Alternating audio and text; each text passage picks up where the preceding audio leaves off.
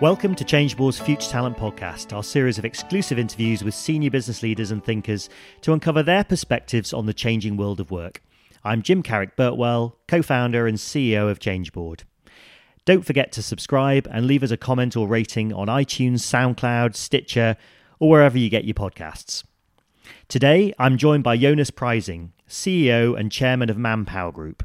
Jonas leads all aspects of Manpower Group's $20 billion business in 80 countries and territories worldwide. He's worked for Manpower Group since 1999, leading functions across Europe, Asia, and North America, and is fluent in five languages. A recognised expert on the labour market and the world of work, Jonas regularly speaks at conferences and summits globally, including the World Economic Forum's annual meeting in Davos. This year, he hosted a discussion on the digital skills imperative and rethinking leadership in the digital age. In this podcast, I ask Jonas for his perspectives on the ways artificial intelligence is changing industry, Manpower Group's research into what Jonas calls next gen work, and how different regions view the value of vocational training and apprenticeships.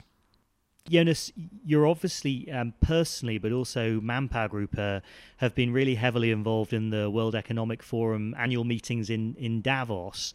Um, is part of the reason behind that because you're, you know, it's a global gathering. So uh, is an outcome of that that there there are some sharings of insights and learnings from organizations from different parts of the world. Yes, our interest and participation in the World Economic Forum, which is which has been you know going on for more than a decade at the highest levels, is really driven by a desire to you know share our insights of what we see happening in the world of work as far as structural changes. Uh, because we believe we live at a time, and um, you know, we, we, we, we, we, we launched this concept in in Davos in 2011, which we called the human age, where access to talent, human capital, will be the distinguishing and competitive advantage of nations and organizations alike. And the reason we believe that to be true is that labor markets are not only affected by cyclical changes, economies going up and down, but increasingly by structural trends. And those structural trends are, of course, by now well understood. They relate to technology, globalization, the changing demographics, the way organizations are preparing for a different environment as far as their organizational models are concerned. And lastly, but importantly, also the choices that individuals make with, with regards to their work life and their preferences of how to engage with the workforce. And that's really been the, the, the reason why we've been so heavily engaged in this in this forum and in those discussions uh, because we think it's going to be the defining topic and challenge for our societies for the coming 20 years. What were the personal key takeaways from from this year's event for you? Well, I've been going to the World Economic Forum for many years, and I have to say, this year there were two themes that that uh, that struck me. The first one was the overall broad based optimism from a business leader perspective.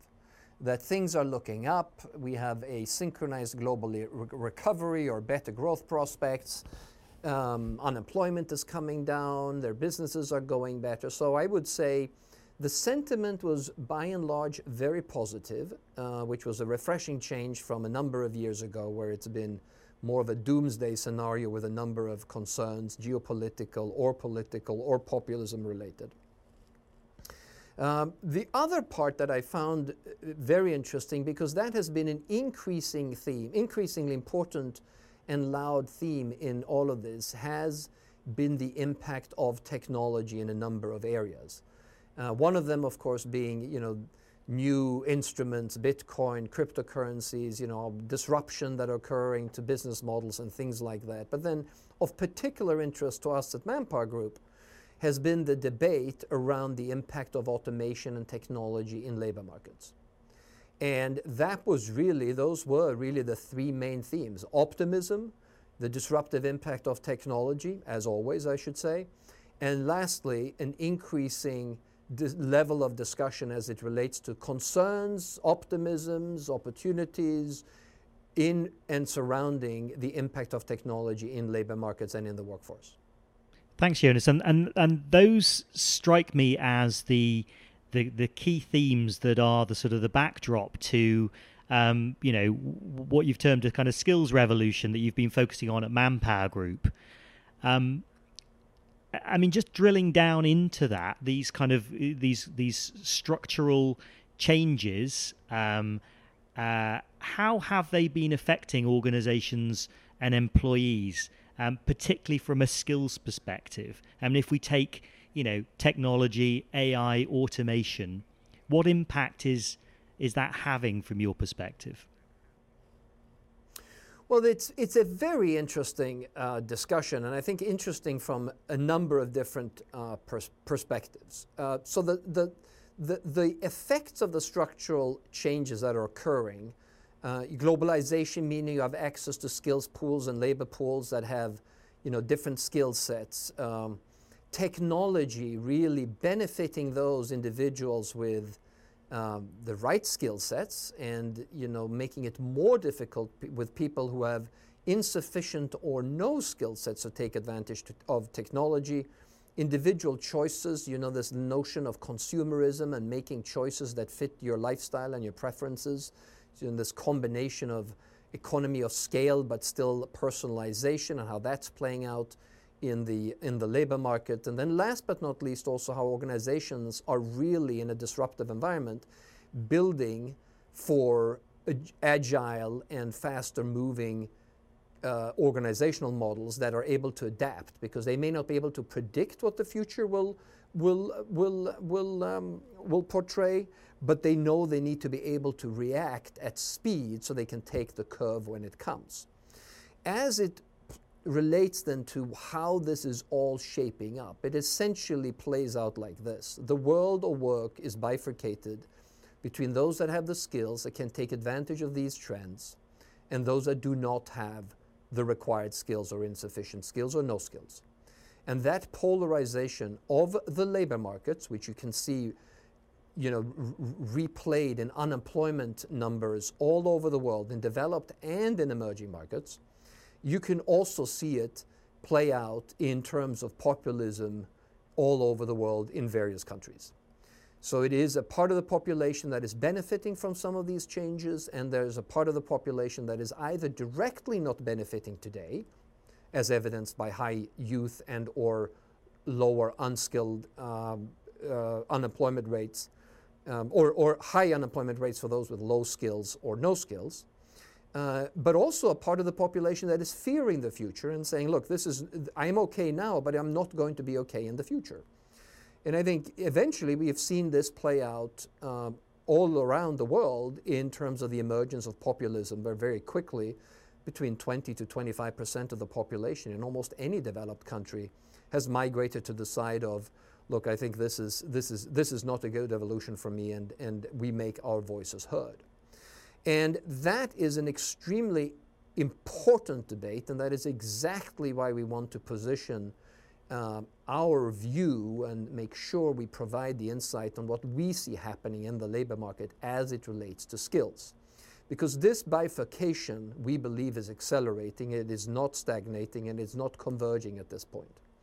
In any industrial revolution, if you want to use the World Economic Forum language of the fourth industrial revolution, all prior revolutions, the Industrial Revolution, for instance, has been accompanied by an education revolution as well.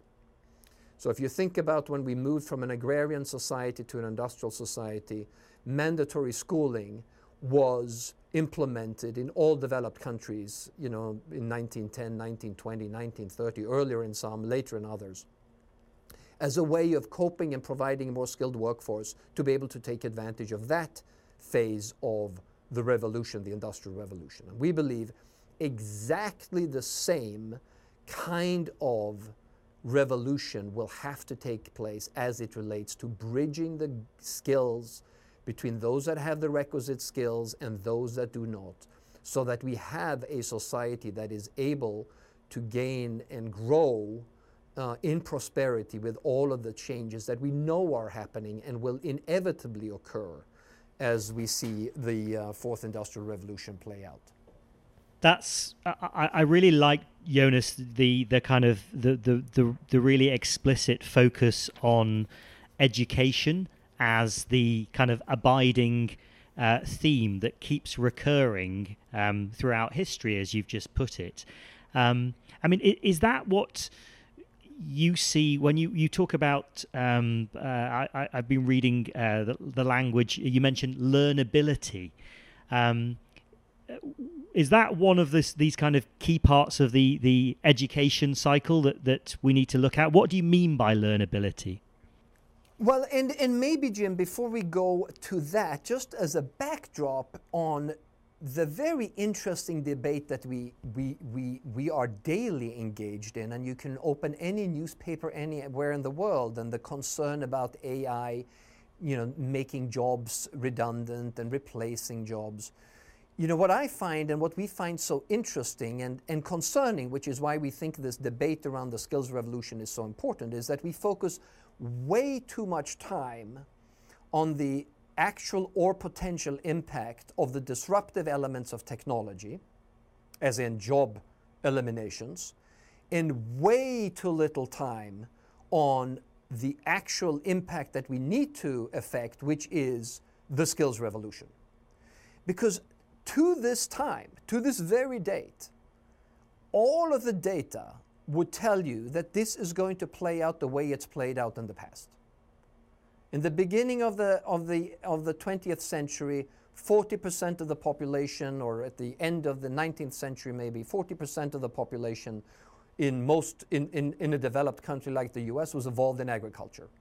Today, the population is, the workforce, 2% of the workforce is in in, um, in, involved in agriculture, and more products, more, more, more, more, more vegetables and fruits are being produced than ever before in our history. So we have gone through many, many evolutions like this in industry, in the agricultural um, economies all over the world. And the end result has always been the same that after a period of transition and disruption, requiring a skills revolution, new jobs have been created and more prosperity and wealth has been created. Now, the counter argument to that is the speed of change this time, driven by globalization and how quickly uh, technologies can leapfrog and, and replace uh, human activities.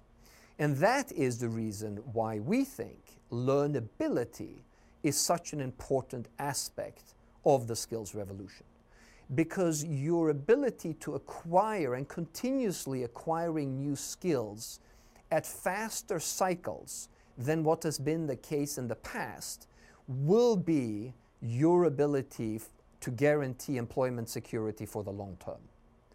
And, and that is one of the defining features, we believe, of the skills revolution, that learnability will be the capability we need our education systems to provide uh, so that individuals are ready to continue to learn all along this undoubtedly accelerating change environment that we are faced with today, but that we are always going to be faced with also going forward.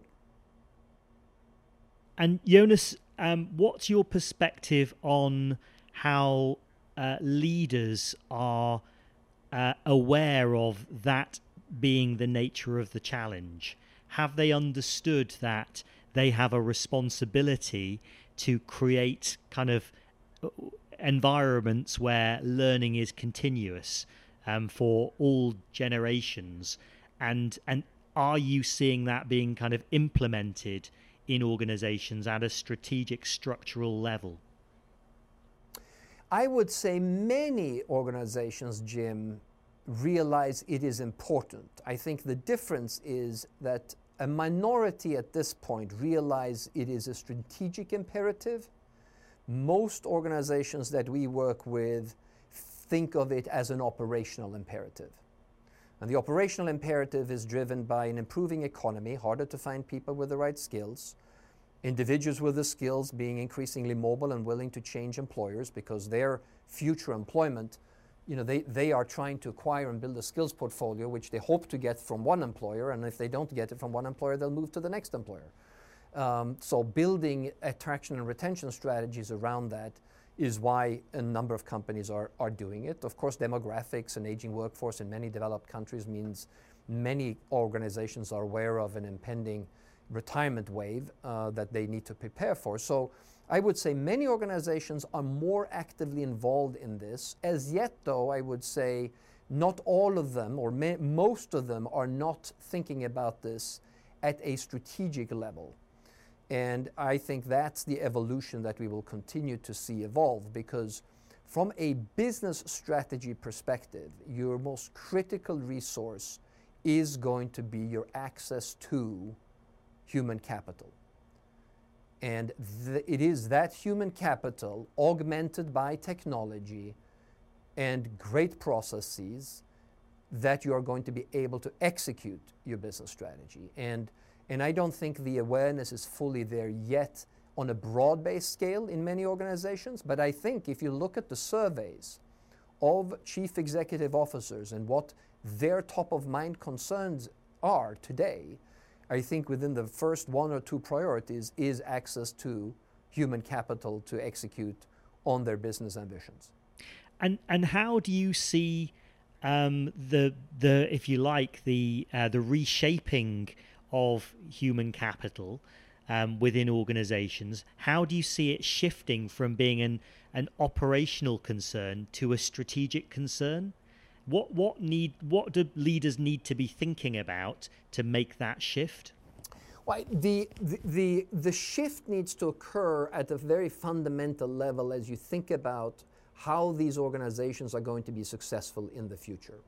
They will have great difficulty predicting what's going to be happening next, but that means they need to build organizational models, models that are agile and flexible, um, where you have a different composition of the workforce, leveraging various tools of flexibility and globalization for that matter to create organizational capability in ways that you did not think about before in a traditional way. The leadership aspect, of course, and how you think about driving an organization is also going to change fundamentally. The realization that middle management's role is evolving from being a, um, shall we say, a uh, container of acquired experience over decades of working life to a coordinator of resources where access to knowledge is ubiquitous, which is a very different managerial role. Um, I think the business necessities are increasingly becoming so urgent and clear that it is moving up the strategic agenda. Now, that is, of course, then also where the profession, the human resource profession, needs to be in lockstep and be able to make that move to take these topics and assist the organization in making this a strategic priority as opposed to an operational priority. And and I, am glad you've picked that up because I was actually just going to pick up on that, Jonas. Uh, in terms of what um, the skills of HR leaders, the leaders of HR functions, need to be developing to to to be, as you put it, in lockstep with um, the new strategic way of thinking and operating for organizations. Um, are there any examples that you could share of um, HR functions that that are having, you know, are seeing these kind of transformations of the way they think about um, the skills that they're developing within their organizations? Well, I think you, you can see a number of organizations taking very radical steps, frankly, as it relates to you know, growing a talent pipeline internally, uh, making their expectations very explicit to the employee base. You know, you don't join this organization to um, uh, get a job for life. However, our commitment to you as you join this organization is to develop your skills. We hope to use your skills for a long time, but if we don't, you know that our explicit agreement with you is that we will have enhanced your skill set so you are more marketable in any circumstance that you may wish to find yourself um, as you look into the future. So, very explicit uh, employee engagement and attraction strategies.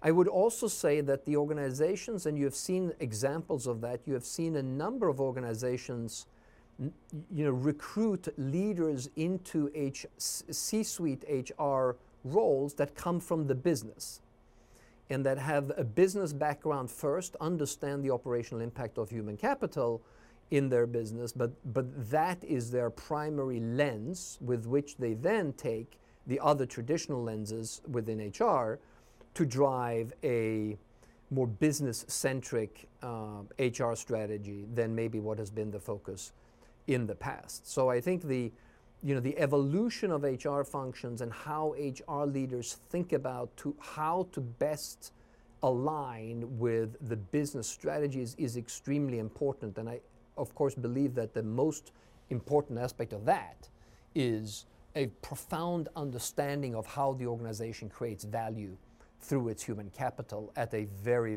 very, very fundamental level. So, what is the value creation model, and what role does human capital play in that? And have that very profoundly understood and explicitly um, determined so that they can be effective leaders within those organizations.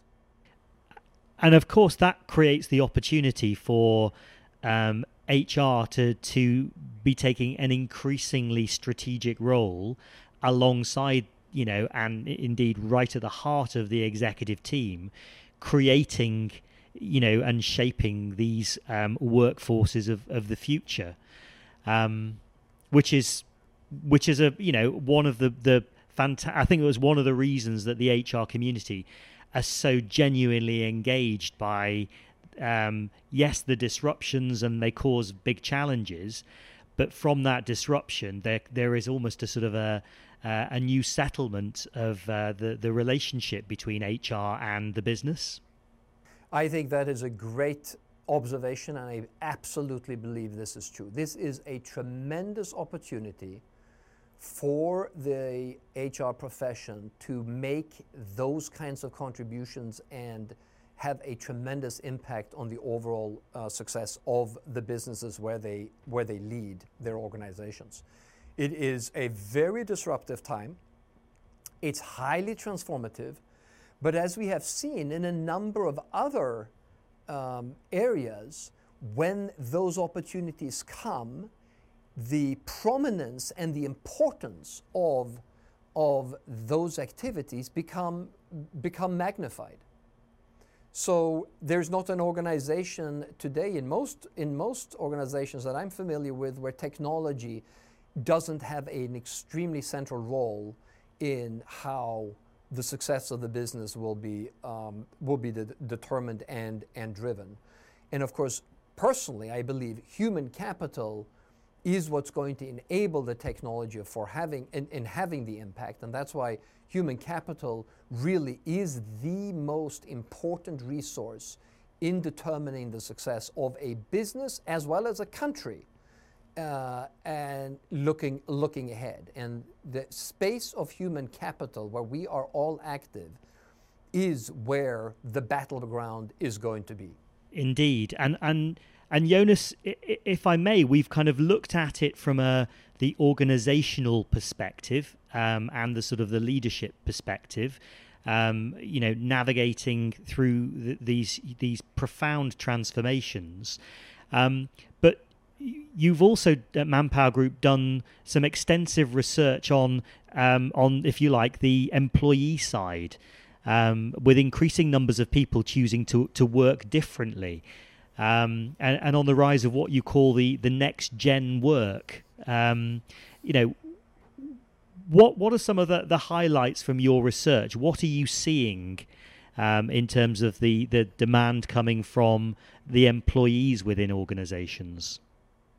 Well, we've, as you as you mentioned, we've done some very interesting uh, work, and some of it some of it has actually been counterintuitive because you know, what, what we're seeing is now, first of all, the data shows that within the last 10 to 15 years, most of the, of the uh, growth in labor markets has occurred in alternative ways of working. In almost all developed markets, that's been uh, the case. What we've also seen through our research is that what people want is changing. They know they're going to be working longer, of course, with longer, longer lifespans. Uh, they know they need to have, and they do desire, a better balance between work and home. And not everybody wants to engage full time for all of the time span that they intend to be in, in, in the workforce. And um, you know, some of the things that you're seeing as far as individuals' ability to participate and what they're looking for are very similar to what we've seen before. They want to make sure they get paid, they want to have you know, control and feel they have control over their lives. But how that expresses itself is, is changing, which is they are accepting that they will have different kinds of careers during their lifetimes. You can think of it as a portfolio of activities. Some of it will be full time, some of it will be part time, some of it may be you know, independent work, some, some of it may be freelance, some of it may be temporary work, contracting. Um, so there's going to be many, many more different opportunities to engage in the workforce. And in this debate sometimes that I read, you know, I, I get the sensation that we are thinking about it as a big pendulum swing. And I think that's a mistake. I would rather think of it as far as the labor markets and how individuals want to engage with the workforce, the way they want to engage with things in their lives. They have more choices. It doesn't mean that they abandon all their fundamental beliefs and preferences for predictability, stability, and good pay, but they add to that, well, I would also like to have a personalization, which in my case means I would like to go home at three o'clock and pick up my kids that, you know, and school then, you know, three days a week, and then I can work remotely for the rest of the, the time. Now I'm in a phase of my life where I'd like to work from home, and then I would like to re engage with full, an employer full time later on. So we don't see this this idea that we're going to move to a freelance nation. We don't we don't believe in at all. We believe though that what is happening is that it is becoming a much more segmented uh, organizational model as far as the individual is concerned, where they will, with their preferences, choose how to interact with employers in different ways and at different times in their lives. And that's what employers need to adapt to. And I think that's, you know, that's the evolution that we're seeing in the labor markets overall over the last 10 to 15 years in particular. No, that's really interesting. And it, it's creating, essentially, as you've described, a completely different contract between employer and employee. Um, uh, and and and and all sorts of derivative versions of that contract. But it strikes me that one thing that at the heart of it is um, you know a need from em- employees um, to have, as we talked about earlier, the opportunity to update their skills um, and keep learning.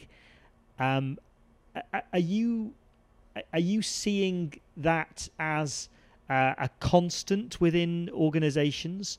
Um, are organizations able to adapt to that and, and embed that so that they're creating a, I guess, as part of what what we're calling at our conference, um, you know, digital inclusion. How do we make sure that with the backdrop of um, you know the digital transformation revolution that's going on that with this kind of rising tide of opportunity people aren't left behind are you seeing? I guess that's a there's there's many questions in that, but but if I unpack that a little bit, Jonas, um, are you seeing both from the employee side that that is a, a really important demand for them, and also how are em- employers responding to that? Well, uh, first of all, I would say that you know the evolution that we think will occur, and I think it will happen at the company level as well as at a societal level, is that the notion of job security will fade away and the notion of employment security will be the new deal, if you'd like, between individuals and organizations that work with them. And that is exactly tied into your point around, you know, the contract is I will acquire skills that make me marketable and I can move forward regardless of what happens. And society will provide the ability for faster change but with a uh, support network that makes sure that as you go through these changes, you have financial ability to do so without you know, falling on hard times. So that's the evolution that we see generally speaking. As it relates to what companies are doing, I think what's really important in this area is not to only think about it as a programmatic initiative. Many companies today have learning platforms many ways of accessing digital content are being provided to employees in most organizations of scale and many organizations of smaller scale that are being able to leverage technology and digital tools to provide platforms that would make it all possible.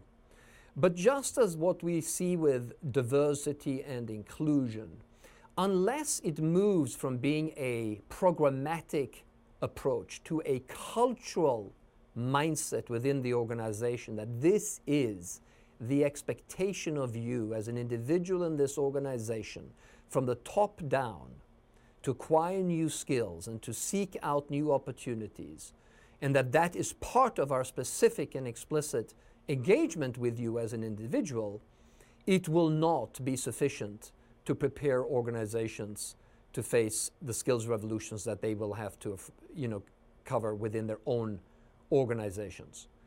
Uh, because what we see as far as the impact of technology is concerned, we believe, based on today's technology, 5 to 10 to 15 percent on average of jobs might get entirely eliminated and disrupted.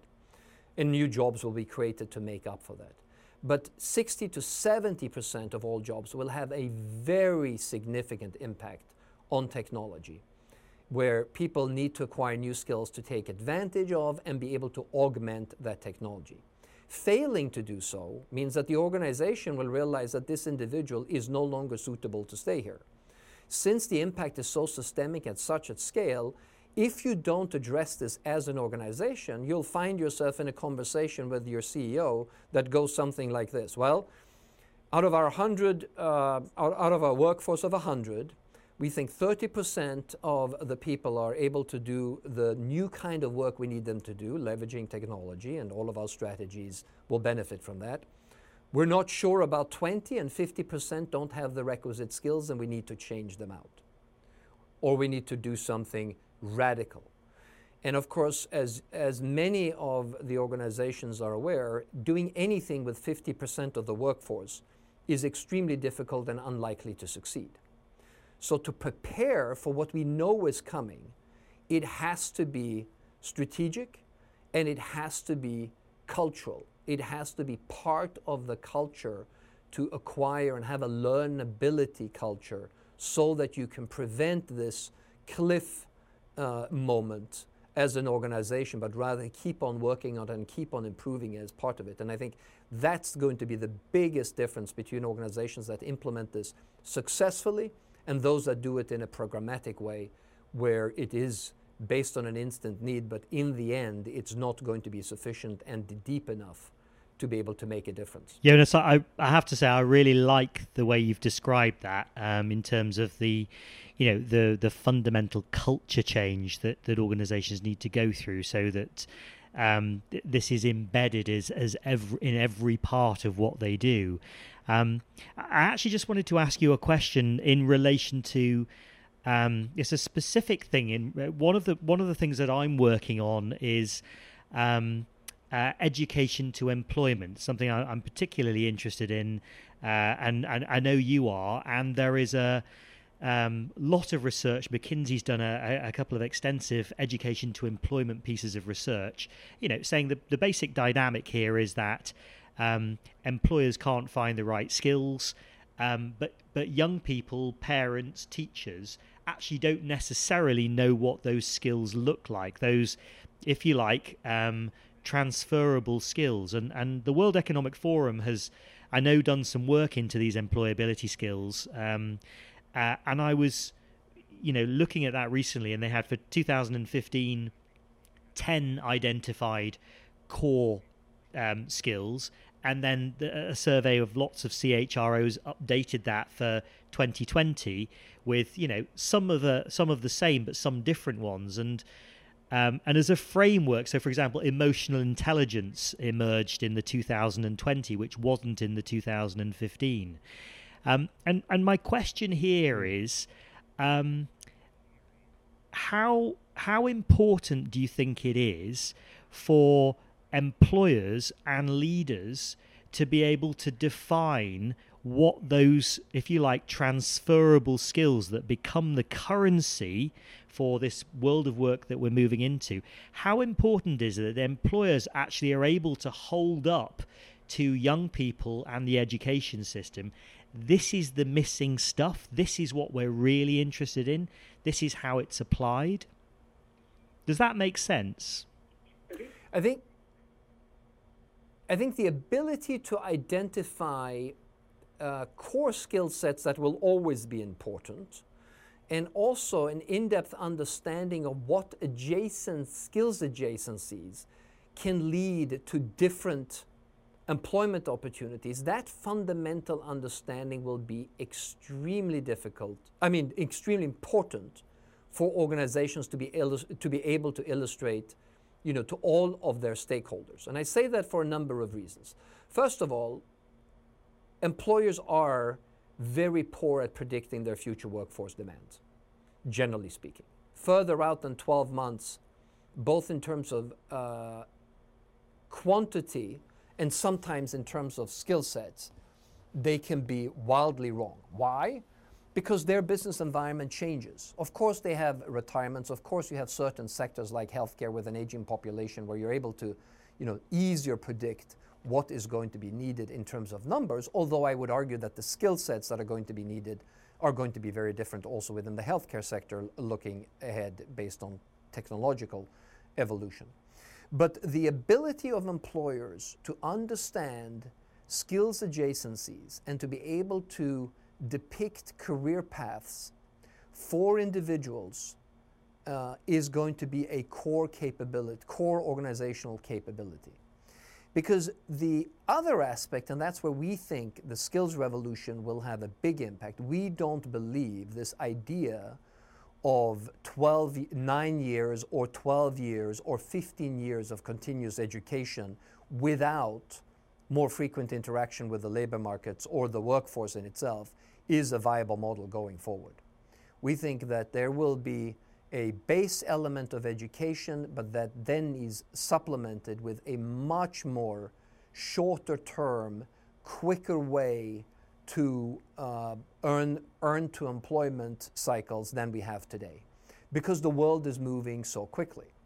And that means employers' understanding of taking a skill set and understanding what skills adjacencies can exist so that these employees or these individuals have the opportunity to find new opportunities is going to be extremely important, both for their own talent strategies, but of course also from their from their ability to express this to policymakers and educational institutions so that they can actually articulate it in a way that makes them do something. Because if you think about it today, an employer says, you know, it's really difficult to find um, a certain skill, a certain vocational skill set. And you know, due to demographics or to the economic cycle or a construction boom or something else. And of course, an educational institution has been working on an individual, you know, for the for the first nine years, and then they have another three years to go, and they have a, a course, a whole a whole setup, which can change uh, that quickly. And you know, th- that is where that interrelationship and that ability to be able to express it is going to be a core capability. And we've seen this in our own work. We've taken and we've actually been ourselves surprised at the, if you have a clear understanding of a core skill set, an understanding of a future skill set, and how you can bridge through skills adjacencies with very focused interventions. In a relatively short period of time, you can take somebody who is unqualified for, say, advanced manufacturing technology and make them into an advanced manufacturing operator in three to four months and improve their earnings capability by 50 to 100%. But it does take a very clear assessment both on hard skills and soft skills and a very clear understanding of what the steps are to add the specific skill sets that can make them fully employable and off to a new career track uh, into the future. Questions that I was curious about since I have you on the line. Of course. How do you think the apprenticeship initiative is working out in the UK? Um, I think that the honest answer is it's structurally a really, really important thing. Um, so I'm very pro it. Um, however, it yeah. was introduced on the back of a fag packet, as they say. So it, it it, it ah. wasn't thought through. There wasn't a sort of a, a proper engagement with employers. So um, I think the fact that it, it there is a, a levy on um, large employers' payroll um, has got everybody's attention. I think the uh, where it currently is, 70% of large employers are saying that they're going to disregard the levy because it's too complicated to implement. However, I think what's going to happen is that over the next couple of years, um, there will be quite a lot of amendments to how the apprenticeship levy can be applied, particularly if it can be applied more flexibly. And it has a very important structural role to play in um, non higher education um, routes and pathways into employment, so technical and vocational qualifications. What I was going to say, um, you know, is I, would be kind of really interested in your perspectives on.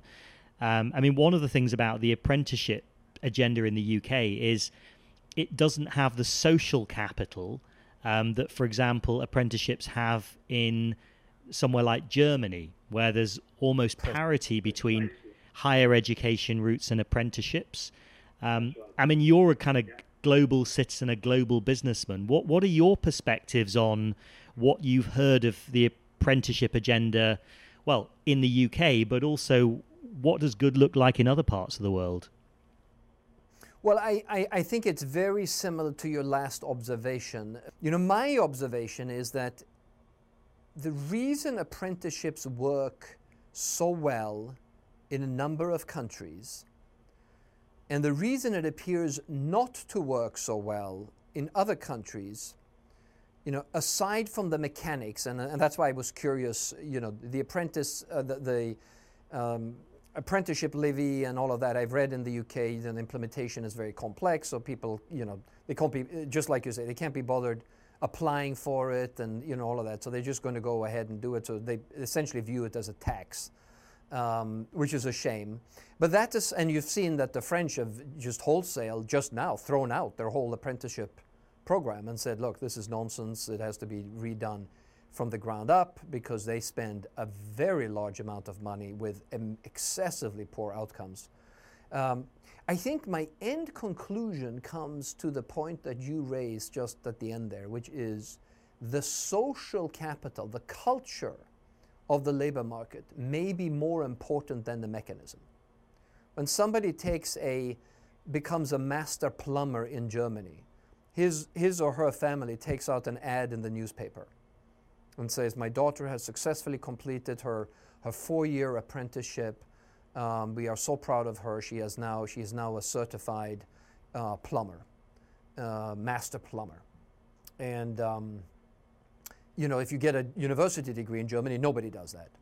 So the, the, the recognition of this as a career choice of quality and of prestige and, and dignity is so deeply ingrained in those countries. And of course, we're talking about 400 years of culture here, not you know, some, some government initiative. We're talking about deep-rooted respect, you know, uh, and in some ways egalitarianism in that regard when it comes to you know people doing work in different avenues where you almost you know regardless of what level you are as in what income level you are the fact that you're an expert at something you're a really good at something gets recognition whether it's vocational or you know from an from a university perspective and it, what i've observed is that the countries that have that have very successful apprenticeship programs and have it as a fantastic way of channeling young people into employment opportunities or reskilling older workers and doing things like that because it's so ingrained.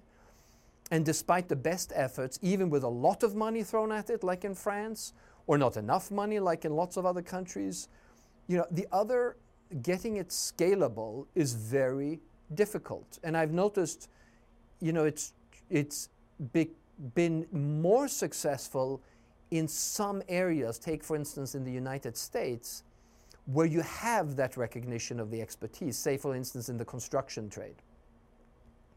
You know, there, there is an established apprenticeship system where you acquire the skills and you get into the construction uh, business and you know, you become more and more skilled, and you know, it's heavily promoted by the unions as well. And there is a pathway, and there is a recognition, and you know, they wear their badges with pride and in the vests and all of that. There, the apprenticeship system seems to work extremely well. Take though manufacturing in the U.S., that's not the case because you don't have that. Just this week, there was an article in the Wall Street Journal about a girl in high school, a very successful, top of her class high school girl that wants to become a diesel mechanic. And the whole article was what, what on earth made this girl choose to go the diesel mechanic route as opposed to applying to the college, which is, you know, more than, more than qualified for. Um, and it's kind of an interesting illustration of where our mindset is here in the US. So, Jonas, thank you ever so much. I have to say, I, I could pursue and pursue questions on on that line alone. But um, you've been really generous with with your time. I, I thoroughly enjoyed enjoyed our conversation. Um, thanks very much. Thanks so much, Jim. Thanks for listening. You can find many more Future Talent podcasts available to download on iTunes, Stitcher, SoundCloud, or wherever you get your podcasts. You can check out our other stories on the website www.changeboard.com. We look forward to bringing you another Future Talent podcast very soon.